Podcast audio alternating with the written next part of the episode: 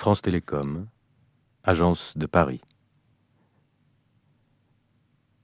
Monsieur, suite à la résiliation de votre ligne le 22 décembre 2003, je vous avais demandé de bien vouloir apporter le matériel loué par France Télécom, qui, sauf erreur de notre part, est toujours en votre possession. Je me permets de vous rappeler que celui-ci est la propriété de France Télécom, conformément aux dispositions des conditions générales du contrat de location d'équipements terminaux. Votre responsabilité financière reste donc engagée en cas de perte, de mise hors d'usage ou de non-restitution.